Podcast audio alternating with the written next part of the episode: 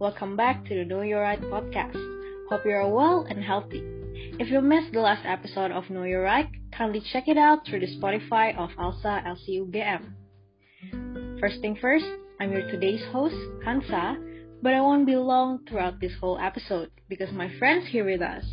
Please introduce yourself. Hello everyone, I'm Tata, and just like Kansa, today I will also be one of the hosts of this podcast. So today we will be talking about an important issue that has been around for some time. It's about the implementation of labor rights during the pandemic. Yes, and I hope you enjoy it. And if you like it, kindly share it through your social media account. And now, without further ado, let's just get right into it. So, Tata, did you know that according to Article 27, paragraph 2 of the Constitution of Indonesia, states that every citizen has the right to work and a decent living? And also, this clause is transferred to be implemented in the manpower law. The law provides protection to the employees who are performing or about to perform their work for employees existing in Indonesia. Oh really? Although in addition to that, Hans, I would like to ask, is there any particular thing that could categorize you to become an employee? I mean, knowing that there are several types of workers that exist in Indonesia.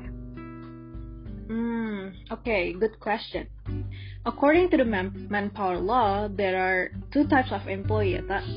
So, we're going to minimize the scope the first one is the permanent employee. This type of employee does not have a predetermined end date to employment.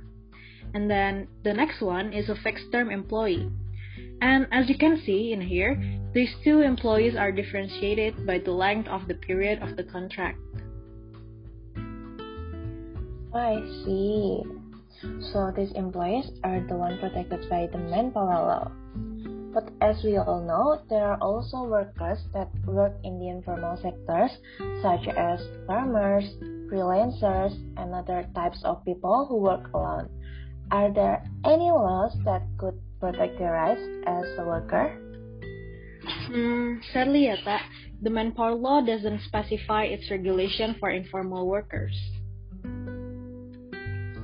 Oh, it's a pity that not all types of workers have a clear regulation to protect their rights. Knowing that according to the Central Bureau of Statistics, the total workforce in February 2021 was 139.81 million people, an increase of 1.59 million people compared to August 2020. In line with that, the labor force participation rate is also increased by 0.31%.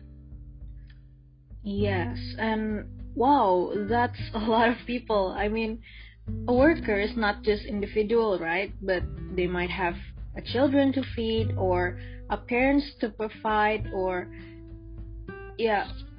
So if we can't give them a good working environment, I think the impact will be much bigger than we thought. And moreover, the world has been profoundly affected by the COVID 19 pandemic, right? Like right now. And of course, we'll have to keep ourselves safe and healthy. Like it is manda- mandatory to do social distancing and also follow the health protocol. But aside from that, the economic and social disruptions threatens the long-term livelihoods and well-being of millions of workers. Exactly. And did you know, Hans? Until the end of June, according to Central Bureau of Statistics, there are approximately 3 million workers that have been terminated. Whoa, why did that happen? Isn't there any regulations that specifically regulates the termination of employment? Yes, of course. Article 151, paragraph 2 of the Manpower Law states that if every effort has been made but employment terminations cannot be avoided, then the proposed employment terminations must be negotiated by the employer with the workers or labor union, or with the employee if the employee concerned is not a member of a workers or labor union. In addition, the Ministry of Manpower has issued a circular letter concerning protection of workers or laborers and businesses continuity in the context of prevention and control of COVID-19 that also regulate the termination of employment. But during this pandemic, when you have to follow the health protocol, most companies don't do so well. Workplaces need to be shut down, and as the productivity lessens, it impacts the income of that company. Ah, I see. But if we are talking about this, yeah, the one who gets a bigger impact is the informal workers, don't you think? Like most office and formal workplaces can still be productive by implementing work from home. However, several workers could lose their productivity and also their income by not going out of their houses. And also, according to the Central Statistic Bureau, there are more than 70% informal workers that are women and also people on the margin that are severely affected by this pandemic.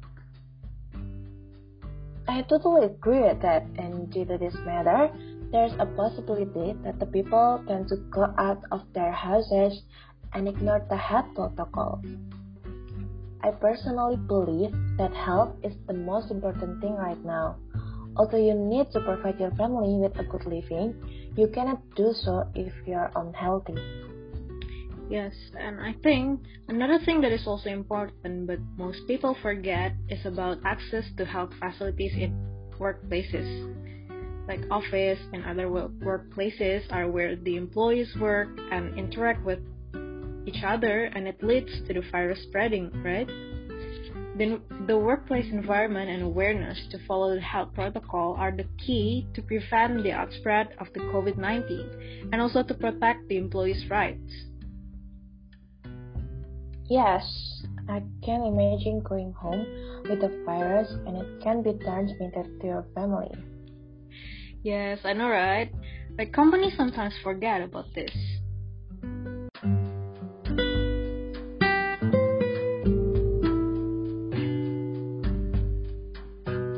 Okay, so we are back, and I think we've been fired up, yeah, that.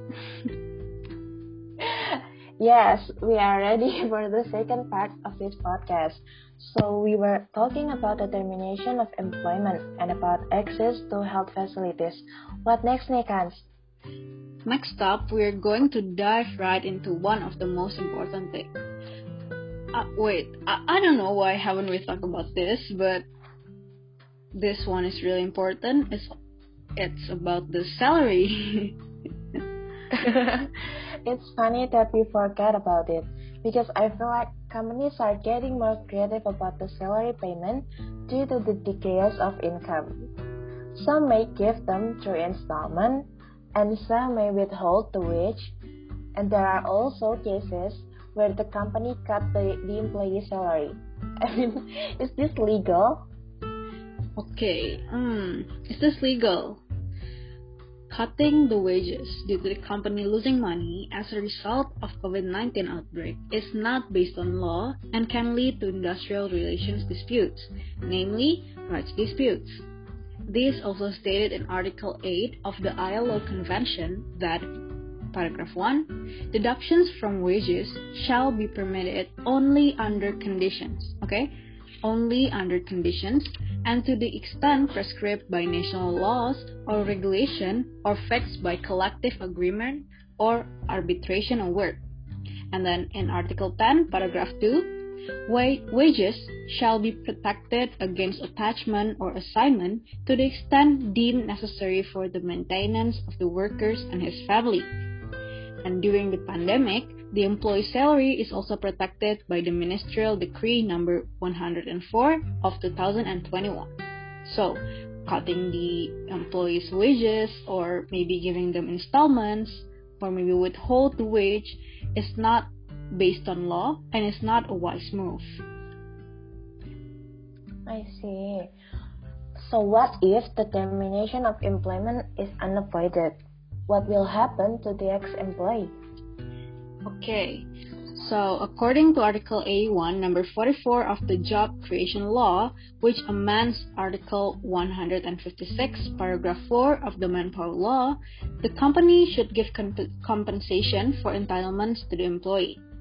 Like, there are several compensations, okay, that should have been received for, um, for the ex employee, such as um, annual leave that hasn't been taken, and then the cost or cost of returning the worker and his family to the place where the worker is accepted to work, and then um, other matters stipulated in employment agreement or company regulations or collective labor agreement. Cause I'm uh, I'm actually quite concerned about this. Most of the time, the bargaining position of workers and employers are not equal. So let's say that the company wanted to cut this one employee's salary or worse, terminate their contract. Automatically, the company will make an agreement based on the law. But if I were that employee, I don't think I'll be in a position where I can negotiate about this with my boss. The employee is pressed by reality that they need to make a living and end up agreeing with whatever stated in the agreement. Do you think that's fair? Um, okay. I 100% agree with you. It's not fair, right? like, the bargaining position of the employee and employers are not equal. So that's why we need to create a harmonious, dynamic, and fair working relationship and environment that carries the values contained in Pancasila. And then the law must regulate the social activities so that it leads to the enforcement of law. Well, I believe that we are now at the end of the show. To all the listeners out there, don't be sad because we will be back with more exciting content. So stay tuned on the Spotify of Alsa LCUGM. Yes, and you could also check out our Twitter, Instagram, and YouTube for more contents and information. And I think that's pretty much all from us, right? I'm Kansa. And I'm Tata. Stay healthy and see you next time. To inspire and to aspire, Alsa, always be one.